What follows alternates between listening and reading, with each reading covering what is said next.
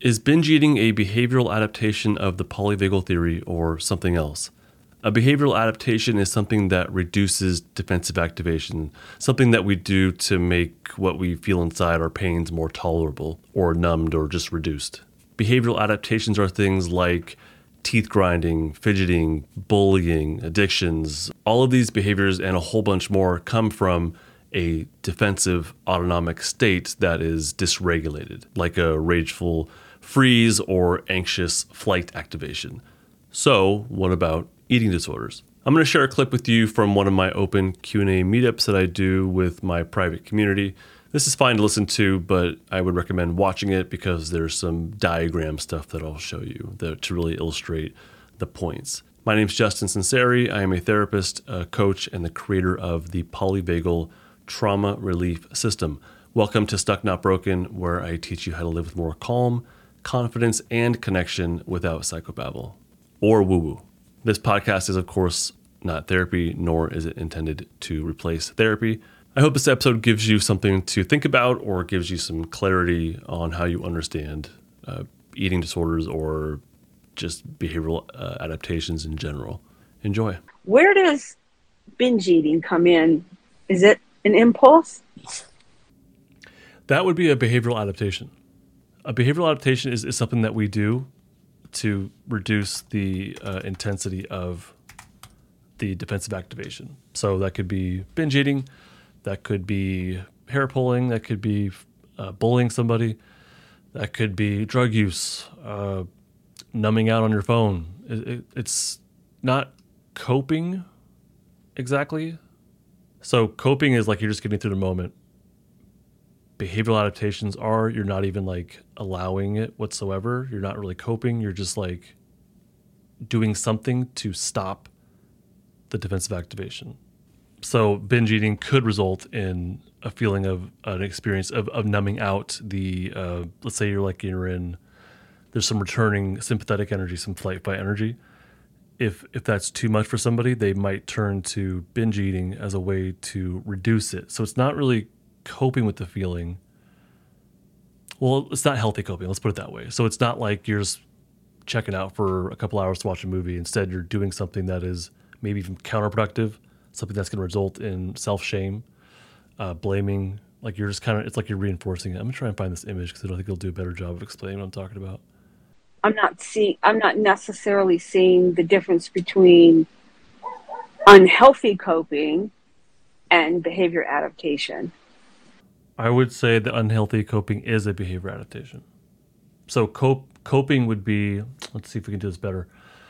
Coping might be you, you know, using a coloring book. You're not really grounding in safety, but you're distracting yourself. Coping might be playing a video game on your phone. Let's call it that. Let's do that. Unhealthy coping. Distraction and numbing out. I think it's a pretty good way to put it. I can kind of yeah, I can, I can get on board with that. Let me show you the image that I have here. Okay, so path A would be let's say we, we drive up here on this intersection, stop there. Well, I don't you don't stop, I guess, but we're on this intersection, which would be maybe some defensive activation. All right, so in this little spot right here, right before the stop sign, is defensive activation. So maybe some re- ret- you're coming out of shutdown into flight fight activation, or maybe the freeze uh, flight fight activation is attempting to discharge so this there's kind of like a, a, point here where a couple things could happen. One of them is you could listen to your body your body's needs. So maybe there's an impulse underneath what you're experiencing. Like if you were coming out of shutdown into flight fight and you notice some returning anger or power or uh, fight energy basically. One option would be that you do a behavioral adaptation like binge eating. So that would take you on this path B it triggers the binge eating or triggers the uh, defensive state reactivation right here at the stop sign. One option is to go path B, which is binge eating, which takes you right back. Like it kind of feels better. It kind of feels like you're going forward towards self regulation, but it just takes you right back to the starting point. Okay, so that that's a behavioral adaptation. That's how I kind of conceptualize it. Whereas if you instead were to notice that flight fight activation coming back in your system, and you could allow it through the UDS stuff, so if you could allow it, witness it, and experience it, that's the a, a the awe method. Then you may notice that there's an impulse underneath the returning sympathetic flight fight stuff. And maybe it's to squeeze or push. And so if you follow that impulse, then that would lead you up the self regulation path, up the A path. Okay. So path B mimics path A, but it takes you right back. It kind of feels like when you when someone binge eats, it kind of feels better in a sense, or it feels like you feel less um, defensive activation. So it's pseudo self-regulatory. It's kind of like coping, but you just end up right back. And as you do that, as you spiral back, there's going to be thoughts of self-blame and judgment and shame and how could I do this and I knew it, I am worthless, or you know that kind of stuff. Path B, the um, behavioral adaptations, those come along with those cognitions that are, are, those more like negative cognitions and feelings of shame and uh, embarrassment, humiliation, that kind of stuff. So path B says, but no more, no, it's not mindful. There's no mindfulness there. It's very reactive. You're just trying to get rid of the feelings. Whereas with path A, there is judgment. Tor- uh, I'm sorry, there's not. There's not judgment. There is curiosity and there's interest and that there's a from that curiosity you'll be able to allow the impulse to climb your polyvagal ladder using those uh, very hidden oftentimes impulses that underlie our emotions and our cognitions. Yeah behavior adaptations it looks like in your diagram is going in circles. Yeah so that would be exactly so it's just self uh, self-fulfilling is that the right word it just sets you right back up for the exact same situation over and over again. So it kind of feels good, but then like you're gonna crash. It kind of feels good. Very much like an addiction, I, I would say. Very similar. Would OCD be something like a behavioral adaptation? I think so. Yeah, I think that comes from specifically a very panicky um, freeze, flight flavored freeze. That's but that'll be. I mean, it come from like mild anxiety, but I don't there's ways to cope with anxiety, but that's not OCD. OCD, I think, comes from really intense, like panic flavored, uh, freeze state. That's what I, I would argue that. Maybe rage flavor, maybe fight flavored, but I would say definitely panic. So yeah, those uh, the OCD thoughts.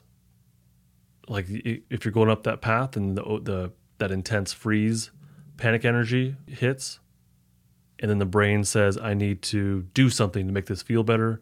One of my clients she would oh prayer. She would use really intensive prayer. Uh, and she and she recognized it wasn't just like peaceful praying and connection. It was like there's something i have to do this to make myself feel better. And so that was like she'd feel this activation and her brain would go to all sorts of catastrophic thinking like death and of her loved ones and whatnot mom abandoning her. And but then the solution in her brain would be pray, pray, pray, pray, like, you know, but it wasn't a calm, meditative, connective experience. It was intense and ha- have to. And so she would do that, which kind of made her feel better, but then she would come right back. That, like, that compulsion to do that behavior would come right back to that, um, the stuck state. Could behavior adaptation replace and or get in the way of cognition? I'm kind of thinking there are cognitions that could be more helpful. Like if someone can actually feel what's happening within them, then there will be cognitions of what to do with it in a more compassionate way. So if you can allow your defensive activation, your brain might come up with, "Hey, this would be a really good idea right now." If, someone feels fight energy, your, their their brain might say, "Now's a really good time to do some push-ups or uh, go for a swim or push against the wall or maybe just get a hug. I don't know. All those cognitions might enter someone's brain, but if they just go back to the behavioral adaptation, then yeah, th- those cognitions won't come into their brain. Instead, it's going to be, I need a drink to make myself feel better. If that thought, if that cognition is followed and acted upon, then yeah, all the other ones that are, might be more helpful as far as self regulation, all those other ones might probably won't pop into their mind, or if they do, it won't uh, won't be acted upon. So you're saying if you progress path A, you'll feel an you may feel an impulse if you're uh, mobilizing in, interiorly, and you may want to push something, pull something, and Yeah. to mobilize be. it. Yeah. Because I think I get into the loop because of also a cognitive something or other adaptation that says, "Oh, you can't act out." So then I act in, you know, with with that. I use that same phrase in, in the in the trauma and polyvagal paradigm book. I, I use the phrase cognitive ad- adaptations, which is exactly what you just said, which is our brain comes up with uh, like a life theme to contain what's happening within us. Like I can't act out, I can't make a scene, you know. So that cognition pop pops in and like shuts down the maybe rightful defensive activation.